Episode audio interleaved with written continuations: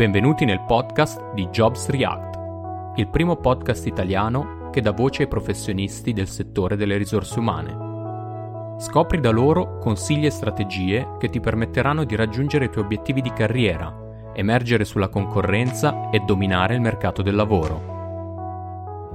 Questo è il podcast giusto per te se sei interessato ad uno o più di questi argomenti. Come stabilire i tuoi obiettivi di carriera? Come capire qual è il lavoro ideale per te, in funzione di quello che ti riesce meglio e dei tuoi punti di forza. Come farti notare nella tua azienda per crescere al suo interno e fare carriera. E poi, se stai cercando lavoro, con i nostri ospiti parliamo di dove e come trovare lavoro, gli strumenti più efficaci, come emergere sulla concorrenza e farti notare quando cerchi lavoro, come farsi assumere prepararsi al colloquio e a quello che viene dopo per lasciare il segno e ottenere il lavoro. Infine, parliamo dei lavori del futuro, come prepararsi e adattarsi ai cambiamenti inesorabili che ci aspettano nei prossimi anni. Resta sintonizzato e scopri la risposta alle domande che tutti avremmo sempre voluto fare ai professionisti delle risorse umane. Buon ascolto!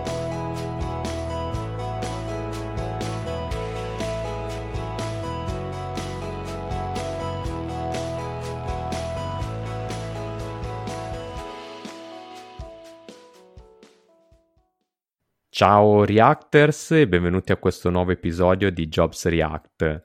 L'ospite di questa puntata è Alessandro Gini. Ciao Alessandro, benvenuto e grazie per la tua disponibilità. Ciao Vincenzo e ciao a tutti.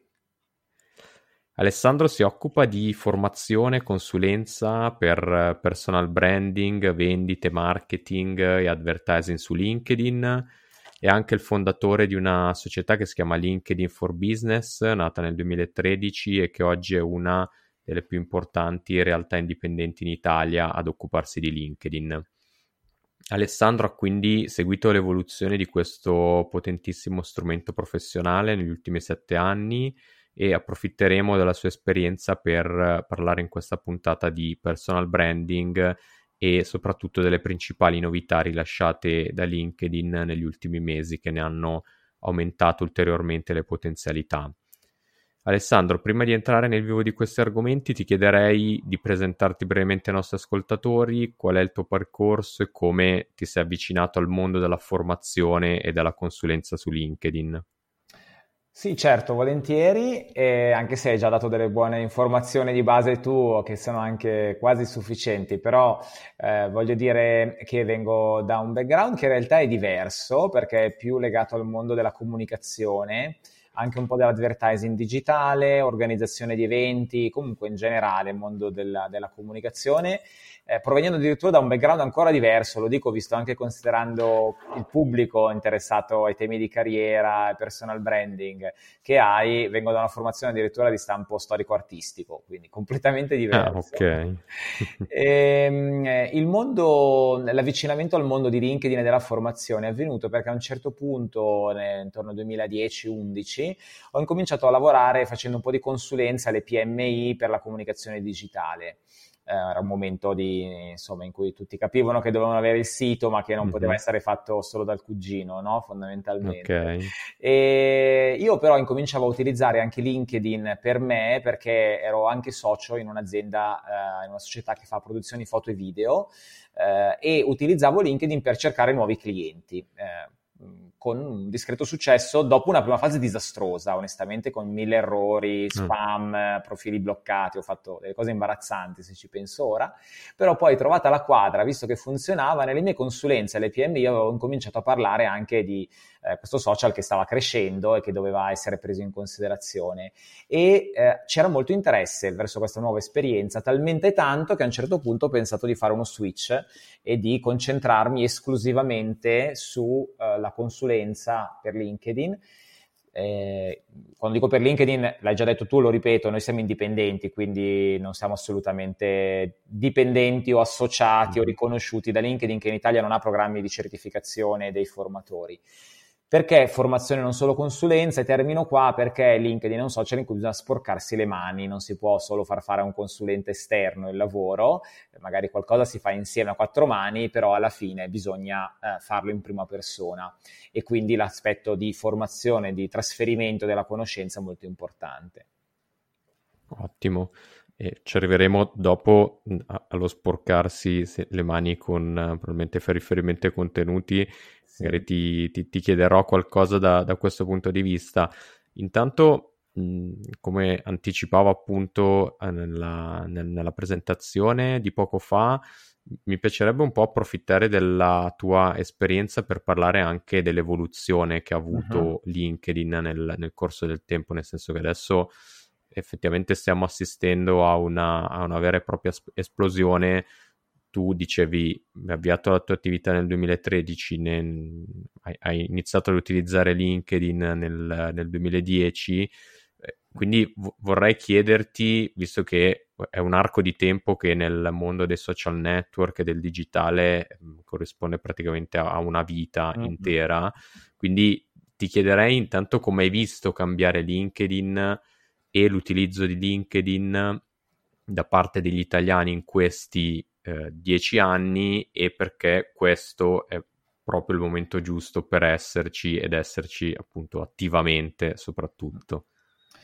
Sì, questo è un punto interessante. Allora, eh, il fatto del momento giusto è una cosa che si dice spesso, no? Perché ci sono tanti momenti giusti, c'è il momento giusto perché magari una piattaforma è ancora poco utilizzata e quindi si può avere molta visibilità, c'è un momento giusto come quello di adesso perché invece la piattaforma è molto utilizzata e quindi ci sono tutti. Potremmo quindi dire che in realtà eh, ci sono vari, vari, momenti giusti nella storia di uno strumento, quindi quello lì dei, degli inizi che ho appena citato era un momento un po' magari pionieristico da alcuni punti di vista con tutta una serie anche di contro, Adesso non si può più ignorare invece. Eh, se c'è stata un uh, punto di svolta importante, anche se poi magari gli utenti se ne sono accorti relativamente, tranne quelli più curiosi, è stata proprio l'acquisizione di LinkedIn da parte di Microsoft, ehm, che eh, ha spinto ancora di più l'acceleratore su rendere LinkedIn non solo uno strumento di cui, o un, sì, un social, uno strumento di cui tutti i professionisti sono dotati, quindi non solo più avere il profilo,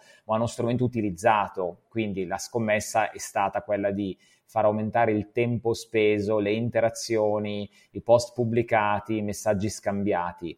E questa battaglia LinkedIn l'ha giocata con una serie di piccole o grandi innovazioni sulla piattaforma, e nel frattempo magari anche un po' il calo di popolarità o di utilizzo di altri strumenti può anche aver un pochettino aiutato.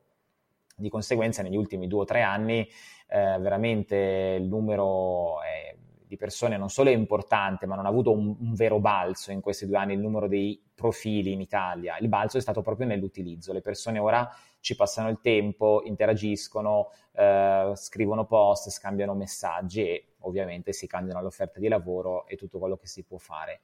Nella storia di LinkedIn, se dobbiamo pensare a un momento di vero balzo per il mercato italiano, è stato piuttosto il 2012, quando è stata aperta anche la filiale italiana e reso disponibile il sito anche con menu di lingua italiana. Lì sì che c'è stata una crescita vertiginosa in pochi mesi degli iscritti però poi la, la, crescita è sempre stata piuttosto costante, ancora adesso il nostro mercato che cresce in termini di nuovi iscritti.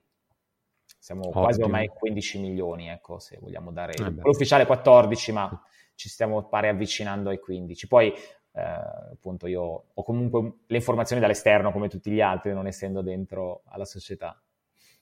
Chiaro. E quindi abbiamo detto di come LinkedIn si, si, si è evoluto, quindi sia, si è cambiato come strumento aggiungendo via via nuove funzionalità.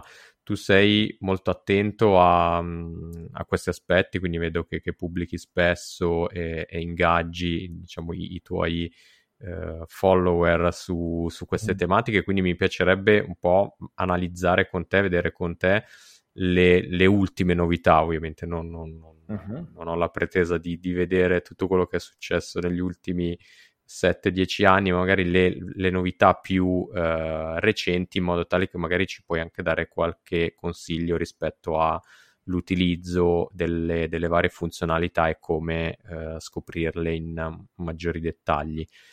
Mm-hmm. Partirei quindi dall'elemento, diciamo, forse principale, nel senso che è quello di, di, di primo impatto sicuramente in un profilo, che, che è il sommario, sì. e, che è uno tra l'altro degli elementi forse appunto più importanti anche in un'ottica di personal branding.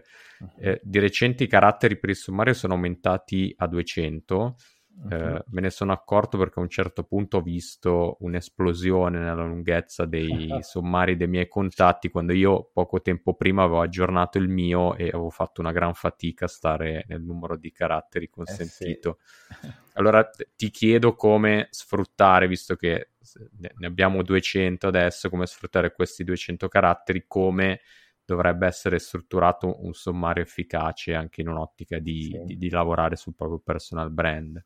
Mm.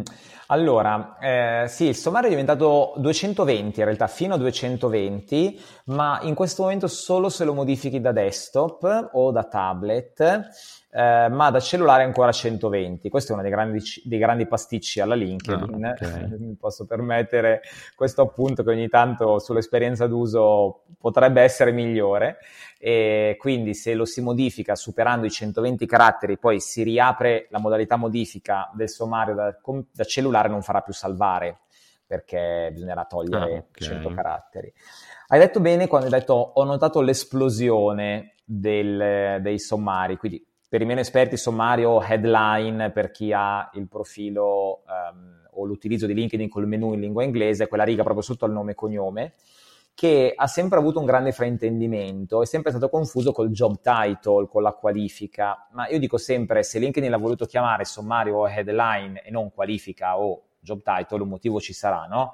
È perché deve andare qualche, in qualche altra direzione eh, possiamo dire che inserire all'interno del sommario la propria qualifica e l'azienda in cui si lavora non è un errore, ma l'errore è fermarsi solo a quello, perché finché si sta sui titoli e quindi sugli status, sulla pura identità, eh, si perde la grande occasione di inserire qualche elemento, delle parole chiave, per esempio, che ci rendono più comprensibili agli occhi dell'interlocutore se io dico che sono un, eh, so, faccio marketing presso l'azienda XY, ok, cosa vuol dire marketing? Faccio le campagne advertising, organizzo eh, i materiali di comunicazione commerciale, faccio le fiere, no? quindi qualche dettaglio sull'operatività, ma magari anche il settore di eh, applicazione, perché se la mia azienda non è un brand super noto, aiutare anche a far capire in quale settore io lavoro la mia azienda opera e quindi io lavoro può essere molto importante.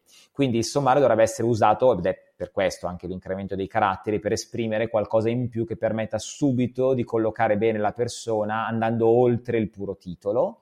E nel fare questo il mio suggerimento è di tenere conto che noi stiamo parlando a una macchina, un algoritmo che ci deve estrarre noi siamo dentro un database, le persone fanno ricerche e noi dobbiamo essere estratti e l'estrazione avviene grazie a delle parole chiave che partono dal sommario. Dall'altra però non dobbiamo dimenticarci che parliamo degli esseri umani, quindi come dicevi, se il sommario poi diventa lungo quattro righe ed è una sfilza di parole senza magari un grande collegamento una alle altre, per l'essere umano, che poi è la persona no? che guarda il profilo e deve capire, ma deve anche un po' essere attratto e incuriosito da noi, potrebbe diventare al contrario penalizzante. Quindi serve quell'equilibrio di strizzare l'occhio alle macchine, ma ricordarci che parliamo con gli esseri umani. Quindi, Chiaro. se vogliamo dare proprio un consiglio sintetico, meglio stare un po' indietro rispetto ai 220 caratteri. Quindi, buono che non dobbiamo più per forza chiudere al 120 senza alcuna deroga, ma magari ci fermiamo al 130, 140, 150, cerchiamo di non andare troppo oltre, se no poi sono illeggibili. Ottimo. E una delle cose che invitavi a, a sperimentare, se non erro, anche in uno dei, dei, de, degli ebook che metti a disposizione uh-huh. per, per, la gestione ottimale del profilo è anche le, le, l'emoticon, forse la, la dico uh-huh. male, quindi o le emoji, adesso sì, non so esattamente. vogliamo chiamarle poi. esatto, e, e, in effetti anche su questo vedo una, una discreta, un discreto utilizzo e una, una discreta diffusione, quindi è un modo per rendere il, l'headline appunto più probabilmente accattivante. A, esatto, accattivante. Anche qua con qualche rischio, un po' di sobrietà mm. comunque sai, il profilo deve trasmettere la personalità del proprietario, no? Quindi se io sono una persona molto eh, formale, mh, mm, da, dall'abbigliamento allo stile poi di scrittura, come mi presento, che do del lei nei messaggi, faccio una comunicazione magari meno empatica e un po' più tradizionale, eh, non, non andrò a mettere la faccina che ride con le lacrime nel sommario, adesso estremizzo, no? Chiaramente, ma per intenderci. Sì. Eh, quindi va accordato anche al proprio stile, sicuramente, al ruolo, okay. ma anche allo stile poi di comunicazione che si ha. Certo. E a proposito di stile e personalità, quindi parlando di sommario, poi diciamo, viene subito da fare il collegamento sulla parte immediatamente, diciamo, sulla porzione immediatamente successiva che è il riepilogo no? del, sì. del, profilo. Quindi il sommario, l'headline è una sorta di, di, di, introduzione, poi il riepilogo invece è quella parte dove eh, andiamo ad esprimere effettivamente la, la, la nostra carriera, la nostra personalità. Su questo visto che appunto non, non, non, abbiamo, è comunque uno spazio limitato, ma non sicuramente ai, ai 220 caratteri di cui dicevamo prima, che consigli ti senti di dare? Cosa dovrebbe contenere il riepilogo nell'ottica di voler lavorare sul proprio personal brand? Allora, il riepilogo um, non ha avuto grandi novità nel, nei tempi recenti, ma la novità è quello che viene subito dopo in primo piano, che sono la parte dei media, i collegamenti esterni o anche delle presentazioni delle immagini caricate o novità dei post, degli articoli scritti da, da noi su LinkedIn che possiamo mettere in evidenza. Lo sottolineo perché secondo me l'utilizzo più interessante che oggi si possa fare del riepilogo è proprio di accordarlo in qualche modo a questa parte in primo piano, perché è una delle poche occasioni su LinkedIn di non usare solo parole ma anche le immagini. Quindi io nel riepilogo starei molto attento all'attacco, l'inizio, le prime righe, perché il corpo intero del riepilogo, che è fino a 2000 caratteri, viene mostrato solo dopo vis- cliccare un visualizza altro e quindi se le prime due o tre righe non sono uh, interessanti, non fanno venire voglia di continuare a leggere, nessuno cliccherà su quell'altro ovviamente. Quindi quei riepiloghi che partono, ah, mi sono laureato nel, con una tesi su, mm. mm. difficilmente, no, poi dipende poi da per cosa ci stiamo vendendo, qual è il nostro personal brand. È meglio essere un pochettino più accattivanti nell'inizio per far venire voglia di andare avanti. Se a quel punto si struttura un riepilogo un po' lungo, fino a 2000 caratteri, l'altra cosa da evitare è l'effetto pagina di libro o muro di testo. Mm. Quindi stare attenti a diciamo formattare, anche se è un termine sbagliato, perché poi l'editor di LinkedIn è un editor plain, non ha cioè i grassetti, gli elenchi puntati integrati, ma ce li inventiamo noi con delle interlinee, con qualche maiuscolo, con dei piccoli elenchi puntati, fatti anche solo con il trattino meno o delle emoji. Quindi cercare di avere una, un colpo d'occhio su questo campo uh, che non spaventi uh, il, possi- il potenziale lettore e eh, a quel punto l'accordo con le, le, immagini in primo piano avviene perché magari io cito un, uh, un, momento particolare della mia carriera o magari dico che so, ho un podcast oppure ho un canale YouTube, eh, lo posso linkare sotto nell'in primo piano, quindi degli elementi che cito a, a parole nel riepilogo li posso in realtà mostrare, posso anche guidare gli utenti a fare un click a quel punto e poi a visitare la fonte originale appena sotto e questo è veramente interessante oggi. Ottimo. E volendo tornare ancora al, al, a esplorare le novità delle, de, delle ultime settimane, diciamo LinkedIn è fatto sicuramente di eh, network, un network di persone, quindi per sviluppare la, il proprio network di relazioni e una delle novità che è stata introdotta è quella della possibilità di inviare una nota che accompagni la richiesta di contatto. Uh-huh. Ora sembrerà scontato ai più, ma vuoi, vuoi, dirci due parole perché, sul perché è importante inserire una nota e personalizzare la richiesta di collegamento? Uh-huh. Eh, allora, no, mi fa mm, specie in senso interessante, mi fa riflettere nel fatto che la, la chiami una novità, perché in realtà è stato solo un cambio di layout, non è stata una nuova funzione quella della personalizzazione della, eh, della richiesta di collegamento, ma con un, questo piccolo cambio di layout che fa parte di una serie di cambiamenti, link, sta arrivando un layout completamente rinnovato su LinkedIn, sia da desktop che da mobile, alcune piccole sì. novità sono state anticipate, no? quindi adesso ogni volta che si invia una richiesta da desktop compare questa finestra che dice eh, puoi aggiungere una nota e lo mette più in evidenza di prima, ma in realtà la funzione c'è sempre stata, no? è stata solo migliorata l'esperienza d'uso è veramente fondamentale eh, se partiamo dalla considerazione che quando noi invitiamo una persona su LinkedIn non dobbiamo, o in teoria non dovremmo farlo solo per fare numero, per raggiungere una cifra di collegamenti e fare la gara, ma perché vogliamo stabilire delle nuove relazioni con finalità di networking tra colleghi, di avere un confronto su certi temi, di poter fare dei colloqui, di poter avere dei nuovi clienti in futuro.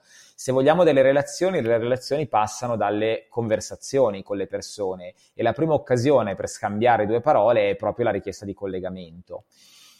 Quindi se non si usa quell'occasione i rischi sono due, non usarla vuol dire mandare richieste senza una nota uh, al seguito, che poi è quello che avviene nel 90% dei casi, a meno delle richieste che io ricevo, ma tutti mi confermano bene o male sì. queste proporzioni. Alcuni non accettano, molte persone, eh, soprattutto chi riceve tante richieste di collegamento, quindi magari persone anche più senior, eccetera, eh, se non hanno un minimo di motivazione o un qualcosa che li possa interessare, magari non accettano o lasciano pending per molto tempo la richiesta. Il, ehm, oppure, se comunque va bene che la persona accetta, bisogna poi prendersi un secondo momento per provare ad attivare questo scambio di, di battute e quindi vuol dire investire ulteriore tempo. No? Dovrò ricordarmi in un secondo momento di tornare a cercare quella persona. Se lo facciamo tutto insieme al momento della richiesta, risparmiamo tempo, ci presentiamo anche in modo più educato perché alla fine una richiesta di collegamento è anche un po' un bussare alla porta dell'ufficio di qualcuno, mettiamola così in modo online. Quindi è un modo educato ed efficace di fare networking che dovrebbe diventare, oserei quasi dire obbligatorio quando si fa una richiesta di collegamento. Passami questa rigidità. Sì. Magari il prossimo step sarà quello che lo faranno diventare il, il messaggio obbligatorio per, per poter sta. inviare la richiesta. Chissà. Una volta c'era obbligatorio di indicare come ci si era conosciuti, abbiamo lavorato insieme, eri cliente, sì, eccetera, eh sì. che però era poi un segreto di Pulcinella, uno metteva cose a caso pur di passare Ma lo sbarramento. mi sembra che ci fosse un'experience diversa tra desktop e mobile, sì, cioè che da un punto non potevi bypassare la cosa, adesso non ricordo quale sì, fosse esattamente sì. dei due, però. Eh, per molto tempo ho avuto un'esperienza d'uso molto diversa tra mobile e desktop, adesso invece per fortuna è molto più fluida. Bene. Sì. E, mh, un altro elemento su cui mi piacerebbe avere il tuo parere perché è un po' scatenato il dibattito, io che ho, diciamo, seguo profili HR un po' anche per, per, per il podcast e, e, quindi vedo che, che, ha scatenato parecchio dibattito appunto eh, il, il flag open to work che da qualche tempo è possibile inserire mm. all'interno della, della foto profilo. Giusto per, per, chi non se ne fosse accorto, si tratta di quella striscia verde con, con l'hashtag appunto open to work che viene aggiunta alla foto profilo. Mm. Qui ci sono pareri discordanti, nel senso alcuni tuoi colleghi, diciamo, professionisti LinkedIn in generale, appunto, nella, nel professionisti del mondo HR, sostengono che mostrarsi così apertamente alla ricerca di un'opportunità lavorativa mostra un po' il fianco a eh, una posizione poi di, di, debolezza in termini di, di, ricerca e successiva negoziazione. Tu cosa ne pensi dei, di questo flag, di, di questo argomento? Quindi qual è la tua posizione in merito? Allora, è un tema delicatissimo che scatena sempre dei dibattiti molto accesi, quindi eventuali commenti a quello che stiamo dicendo prepariamoci di sentire pareri molto forti probabilmente. Il mio è in linea con quello che hai detto, io non lo reputo una mossa sempre eh, vincente per chi appunto sta cercando un nuovo lavoro ehm, di solito chi proprio non sta lavorando e cerca il lavoro più che chi magari vuole cambiare, fare carriera, no? lo utilizzano più spesso persone proprio non occupate in questo momento.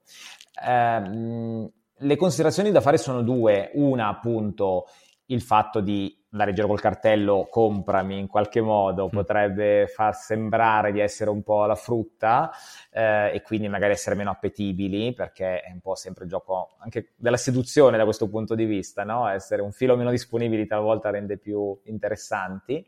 Eh, però dall'altra bisogna anche dire che per i recruiter, quelli che si guardano decine, centinaia di profili al giorno, il fatto di sapere se una persona è effettivamente in questo momento eh, aperto a valutare una posizione e quindi risparmiarsi magari il tempo di mandare tanti messaggi a persone che non stanno cercando in questo momento, che non, non sono eh, quindi disponibili a fare un colloquio, è una, un risparmio di tempo. Dipende dai, dai, singoli recruiter, quindi è una domanda a cui è sempre interessante, una domanda che è interessante da porre più che altro ai recruiter, secondo me. Ehm, c'è anche un tema che riguarda la seniority, quindi sicuramente lo escluderei per profili più senior, Okay. mentre magari potrebbe ancora, ancora essere, anche perché lì anche i meccanismi di recruitment sono un po' diversi talvolta, un po' più di networking, un, un po' meno di massa, mm-hmm. e magari potrebbe anche essere utilizzato eh, invece su dei profili un po' più junior. La B-test vale in tutto, no? i marketers lo sanno, i non marketers, ai non marketers lo spieghiamo. Faccio un periodo con, un periodo senza e vedo come cambia l'accettazione magari miei, delle mie richieste di collegamento, delle mie candidature spontanee. Chiaro. Ottimo, ottimo, no, mm, diciamo, grazie per, per, esserti, per la risposta diplomatica. Guarda, aggiungo due aneddoti su questo, cioè sì, due aneddoti correlati. Allora, uno che qualcuno durante un webinar che ho fatto qualche tempo fa diceva, ma perché non lo fanno anche per i freelancer, quindi poter dire eh, una sorta di open to work, ma inteso non come cerca occupazione, no? ma come sono un consulente, sono un freelance, mm-hmm. puoi contattarmi per collaborazioni. E dall'altra ho notato qualcuno che si è inventato, quindi l'ha fatto con Photoshop o cose simili, insomma, comunque nella foto profilo ha aggiunto sì. una banda con un aspetto simile a colpo d'occhio, ma un colore diverso eh, per saltare un po' all'occhio. In effetti, da tanto tempo, ben prima che LinkedIn arrivasse con l'open to work, molti hanno incominciato a mettere nella foto profilo di LinkedIn una bordatura, un cerchio, un po' come quelli di Instagram quando si ha una storia pubblicata nelle ultime uh-huh. 24 ore, cercando di aumentare il click-through rate nei confronti del proprio profilo. Quindi diciamo oh, che la creatività okay. per cercare delle strategie per eh, colpire l'attenzione, per avere mm. più click, eccetera, poi spazia, no? Insomma, intorno a quella foto, sì. visto che è la prima cosa che si guarda, dalle opzioni di LinkedIn più o meno discutibili alle creatività dei growth hacker, eh, c'è veramente un mondo. Mm-hmm. Interessante, sì, sì, sono, sono strategie, come, come, dicevi tu, da, da testare nel caso e, e, e verificarne l'efficacia. Uh-huh. A questo punto vorrei passare a, a, parlare di contenuti, nel senso lo, lo dicevamo prima, poi sì. LinkedIn di fatto, mh, come, come, dicevi giustamente tu, la, la, la, vera esplosione non è stata in termini di, di, profili, ma in termini di contenuti, quindi si è iniziata a popolare di contenuti di, di ogni tipo. E una buona strategia di personal branding sicuramente dovrebbe passare dalla creazione di contenuti ho visto che tu, da buon esperto LinkedIn, usi varie forme sul, sul tuo profilo, anche come diciamo prima, immagino a scopi di test, quindi dai mm. sondaggi, PDF, eh, post, vabbè, classici testuali, video e, e, e quant'altro. LinkedIn in effetti mette a disposizione tante tipologie di contenuto per esprimersi in questo momento sulla base della tua esperienza, quindi ti chiedo quali sono, se esistono ovviamente, e, e, se si possono classificare le tipologie migliori, oppure se magari hai delle linee guida, ci sono delle linee guida che puoi condividere rispetto alla creazione di contenuti e quando usare cosa. Mm. Allora, questa, qui entriamo nel campo di come possiamo fare un, una battaglia tra pari con l'algoritmo di LinkedIn, perché mm. poi quando si tratta di variare modalità, formati, orari, eccetera, si tratta ancora una volta di chiaramente fornire sempre comunque una qualità interessante per il lettore, quello che è il nostro pubblico ideale, ma anche cercare di ottenere la maggiore visibilità possibile, sapendo che anche su LinkedIn c'è un algoritmo che eh, cercando di dare rilevanza nel newsfeed alle persone, decide cosa far apparire e talvolta ovviamente la scelta non ricade su di noi ma su qualcun altro. Se qualcuno ha visto Social Dilemma o Social Dilemma su Netflix in questo periodo molto in questo mese di, di, settembre 2020 che è stato molto popolare, eh, sa di cosa parliamo, no? di quanto questi algoritmi possono essere veramente molto cattivi, diciamo così. Allora, una delle cose che in generale pare faccia molto bene per ottenere dei buoni risultati è proprio la varietà, quindi parto da una delle cose che hai sottolineato, mm-hmm.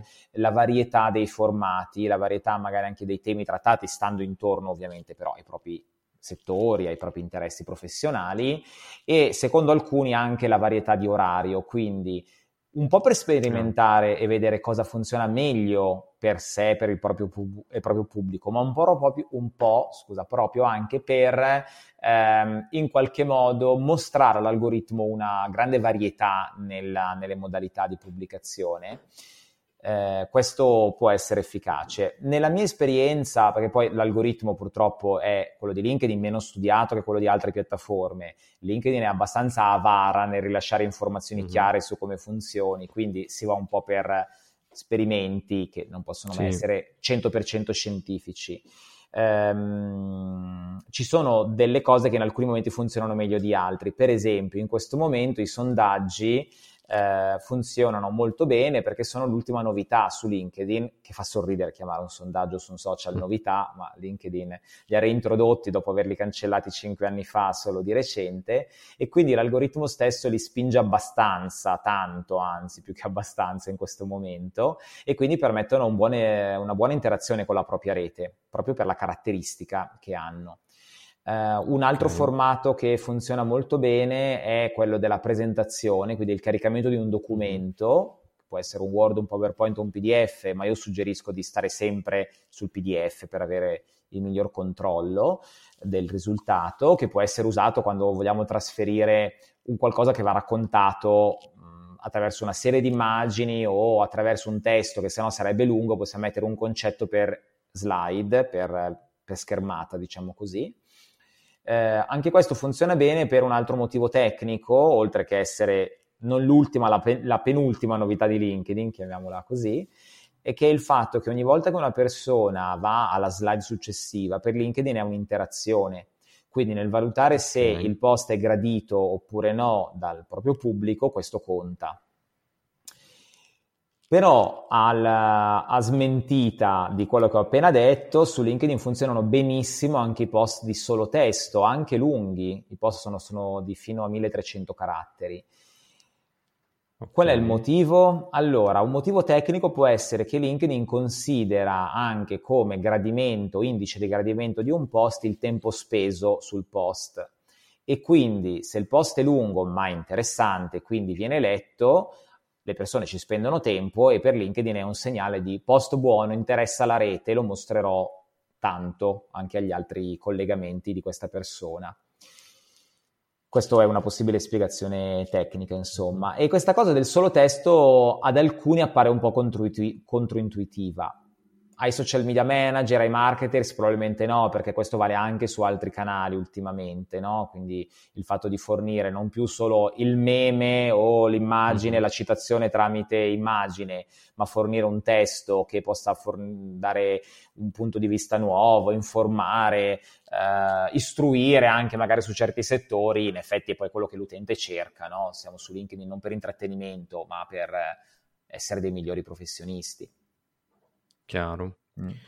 Bene, sì, no, no, grazie per la panoramica. Mi veniva in mente, diciamo, rispetto ai sondaggi, perché poi un'altra esplosione che ho visto nell'ultimo periodo è quella delle, delle immagini che, che, hanno all'interno i, le, le, reactions. Sì. Eh, quindi diciamo che, che, sono, che nascono apposta per, per uh, diciamo, condiv- far condividere o far mettere la reaction e quindi uh-huh. poi far guadagnare boost al, al post. Quindi, eh, quindi è, è, perché è un po' un meccanismo simile ai sondaggi, quindi mi veniva da pensare sì. che probabilmente forse anche il, il sondaggio è in questo momento, ma è un'ipotesi che sto facendo io appunto parlandone insieme a te, eh, magari è, è, privilegiato proprio per evitare quella, tip- quella tipologia di, di post che ha, che ha, poco valore contenuto e solo per, eh, diciamo, generare eh, condivisioni, nel, diciamo, sì. solleticando un po' la... No, ma ci sta, eh? onestamente, è, è ancora... Se, allora, diciamo, come sempre non è il mezzo ma l'uso che se ne fa, anche in questo caso. Allora, se lo facciamo per eh, fornire una via semplice, magari ancora una volta in linea col nostro stile, simpatica, passami il termine, per interagire va bene. Se lo facciamo quasi per creare del clickbait, per esempio, un malcostume di LinkedIn che io ho voluto sperimentare per essere sicuro che fosse tale, perché io gli errori, anche se sono errori, li voglio comunque compiere per essere sicuro che siano quasi tutti, non proprio tutti, è quello di fare il post e poi commenta con tale parola, mm. se vuoi ricevere, sì. se vuoi, oppure questa proprio quando l'ho vista non so se ridere o piangere, adesso anche dall'app facendo un doppio tap sull'immagine si lascia un like come su Instagram mm. per intenderci. E ci sono questi sì. post su LinkedIn di gente che dico, ma insomma, che personal brand vuoi costruire? Mm. Che dicono, incredibile, fai doppio tap e guarda cosa accade, no? Queste mm, cose, mm. insomma, sembrano sì. da TikTok più che da, che da LinkedIn. Esatto, sì. Allora, quell'uso anche anche no, insomma, io tempo fa feci un, un, articolo ironico su LinkedIn che era commenta con boom se vuoi che non accada nulla, proprio mm, per, okay. per, sottolineare come lo fanno queste persone, molti, anche colleghi tra l'altro, lo fanno per due motivi, eh, uno buono e uno forse meno, cioè quello buono è che in effetti se stai facendo un'operazione di lead generation e magari trasferisci anche veramente un valore buono, perché poi magari mandi alle persone, che ne so, un ebook gratuito, veramente un video utile, è un modo per eh, facilmente avere l'elenco delle persone a cui puoi mandare un messaggio privato perché sono interessate, no? Quindi per, senza dover avere landing page o cose particolari. Quindi di per sé la finalità è anche intelligente. La parte meno buona è proprio un pochettino hackerare l'algoritmo perché decine o centinaia di commenti per l'algoritmo vogliono dire wow mm. questo contenuto è una bomba sì. adesso lo mostro a tutti e anche un po' per avere quelle vanity metrics poter dire ho fatto un post con 500 commenti però Chiaro. insomma appunto lì andiamo a degli usi che io consiglio onestamente soprattutto se non voglio costruire un, so- un personal brand solito credibile inattaccabile chiarissimo mm. Aggiungerei, se mi permetti Vincenzo, parlando di sì. vari tipi di contenuti, eh, il tema delle live su LinkedIn. Non so, magari ti hai preparato ah, una domanda okay. al riguardo, se no mi, mi No, no, quindi vai pure, sì. Perché allora LinkedIn eh, arriva sempre un po' in ritardo rispetto agli altri social. Abbiamo fatto la battuta sui sondaggi, no? che sono assolutamente banali in generale dal punto di vista tecnologico, ma LinkedIn li ha rilasciati da poco tempo. Questo ritardo cronico nelle release di LinkedIn in realtà ehm, io lo vedo quasi come un vantaggio, anche se anche a me ogni tanto dà fastidio. Mi piacerebbe, visto che sono uno specialist di questo strumento, vedere sempre novità, tipo le storie annunciate da mesi ancora non, non possiamo mm. usarle. Altra novità che arriverà in, visto che parliamo di contenuti. Sulle live LinkedIn ha un ritardo, volendo ancora più incredibile, ma assolutamente giustificato e motivato dal fatto che LinkedIn rilascia l'autorizzazione a fare le live solo a chi ne fa richiesta e in questa richiesta viene chiesto di cosa vorrai parlare, con quale frequenza, fai già i live su altri canali, se sì, fammele vedere, bisogna mandare dei link mm. e rilascia col contavoce autorizzazioni. Questo secondo me è un bene come utenti, perché immagina se tutti facessero live su LinkedIn eh, come su Instagram eh, senza nessun filtro, no? Quindi sì. il fatto di non rincorrere sempre l'ultima novità in termini di formati di contenuti permette di mantenere una certa qualità, eh, probabilmente anche nel newsfeed. E quindi le live adesso ci sono, alcuni le fanno, io proprio nei prossimi giorni avrò la mia prima live perché finalmente sono stato autorizzato dopo mesi di attesa ah, okay. alla, alla risposta. Ah, è così lunga l'attesa? Sì, devo dire ho fatto una richiesta mesi fa e uh-huh. non ho... poi l'ho rifatta, ho detto ma proviamo, sai, chiedere due volte magari male non fa e quindi non so se questa risposta è alla prima richiesta o alla seconda in realtà, quindi se okay. in grande ritardo o molto veloce, dipende. E, ehm, e, quindi così. Uguale per le storie, le storie sono state annunciate da tempo, sono state testate prima in Brasile, poi in Australia, adesso sono arrivate in altri mercati.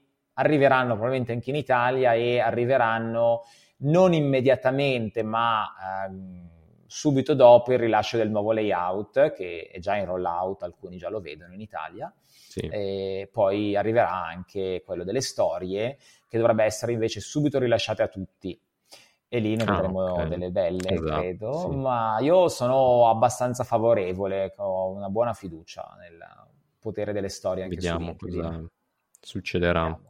Bontà di ogni utente.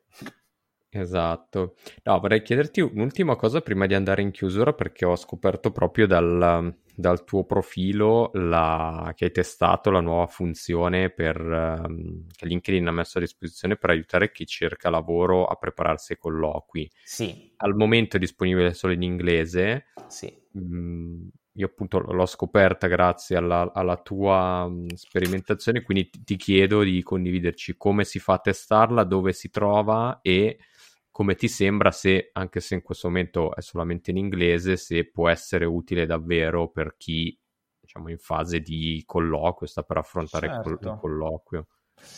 Allora, questa funzione, per chi non ne ha mai sentito parlare, permette di avere una sorta di allenatore, diciamo così, ehm, per affrontare i colloqui in termini sia di public speaking, passiamo il termine, quindi per esempio velocità in cui si parla o tentennamenti nel parlare, quindi quei riempitivi, eh, eccetera, sia proprio anche entrando nel merito delle risposte da dare ai colloqui in base alle funzioni o in base all'anzianità. Questa funzione, siccome deve anche entrare nel merito appunto dei contenuti, non è stata rilasciata subito in tutte le lingue, per forza, insomma, eh, un rollout progressivo, è sempre così quando c'è di mezzo un tema linguistico e l'Italia non è tra i primi pensieri di LinkedIn purtroppo.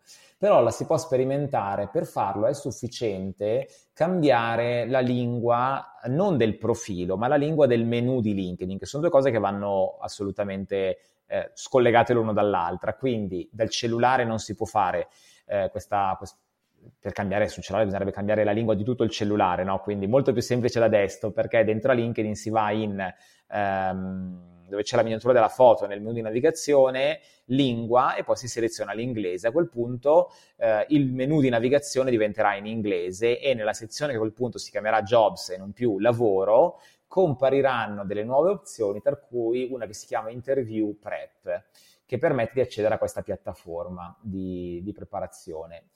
Qui eh, si sceglie poi ehm, il tipo di settore in cui si vuole lavorare, per cui si vogliono affrontare i colloqui, oppure si può anche andare più in generale in un'area molto più trasversale che può andare bene per tutti, no? classiche domande un po' più comune a tutti i colloqui, e a quel punto eh, si può eh, vedere mh, una, c'è un video di un esperto di selezione o comunque l'esperto HR, video chiaramente in inglese, che spiega la, per ogni domanda magari cosa si aspetta l'HR manager, eh, come bene rispondere, come bene affrontarla e anche delle possibili risposte con dei sample veri e propri di risposte che sono riservate agli utenti premium molto spesso, non tutto, ma alcune funzioni sono free, altre sono invece riservate agli utenti premium. E c'è anche la possibilità di fare proprio un test registrando la propria risposta, quindi la parte di practice, come la chiama LinkedIn qui, quindi o registrando un video oppure scrivendo una risposta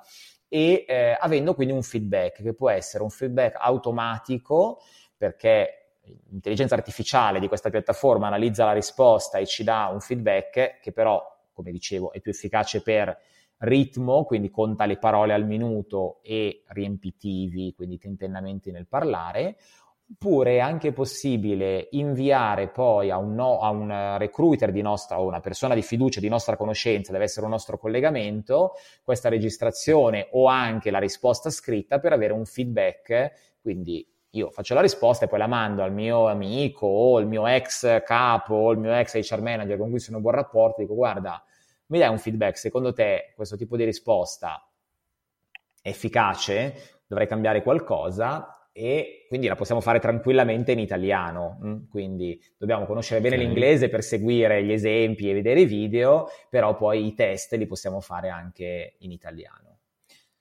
Spero che sia chiaro perché spiegare una piattaforma senza supporto visivo, ma guidando esatto. alla cieca, sì, non sì. è facilissimo, però volevo spiegare no, un no, po' come poi... usarla.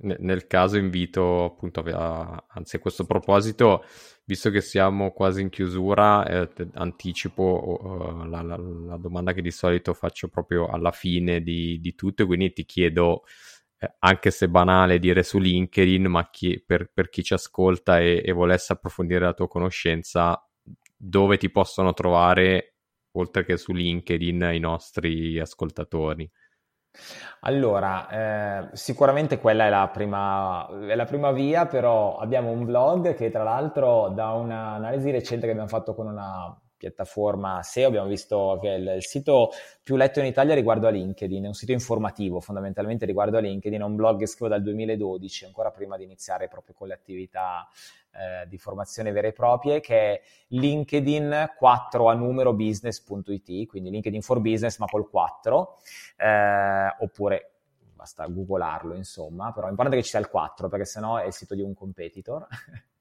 e lì ci sono anche tutti i tutorial, guide, come fare per, eccetera, e anche chiaramente la possibilità di contattarmi.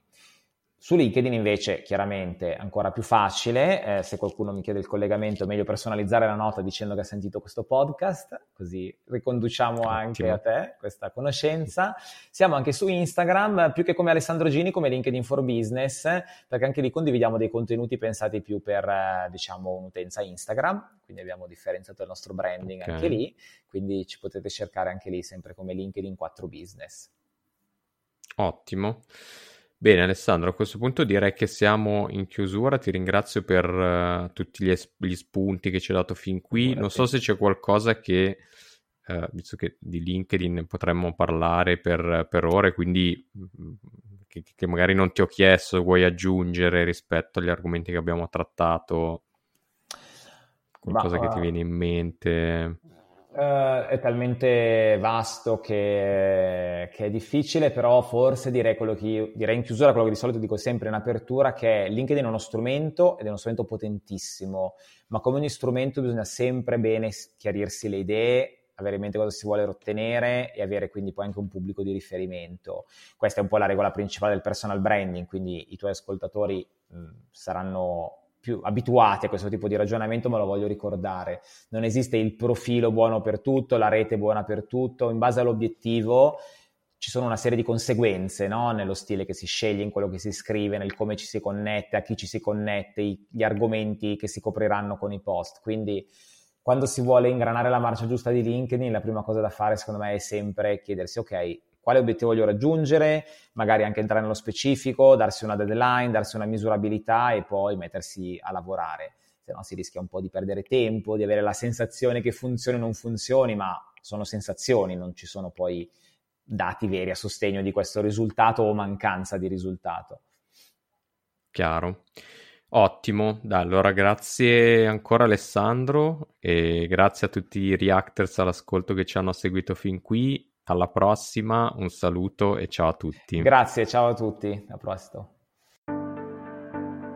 Prima di concludere questo episodio ho ancora un'ultima cosa da dirti. Grazie per essere stato in ascolto fino alla fine. Se questo genere di contenuto ti piace, prima di andare via, non dimenticarti di iscriverti al podcast così da non perdere nessun nuovo episodio. Inoltre ti chiedo di darmi una mano come un solo vero reactor può fare Lascia una recensione su iTunes e aiuta anche altri a scoprire il podcast o parlane con i tuoi amici e colleghi.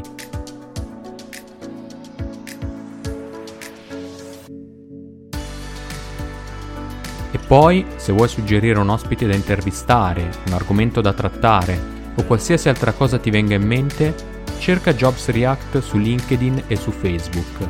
Segui il profilo e lascia un messaggio con i tuoi suggerimenti. Grazie ancora e al prossimo episodio.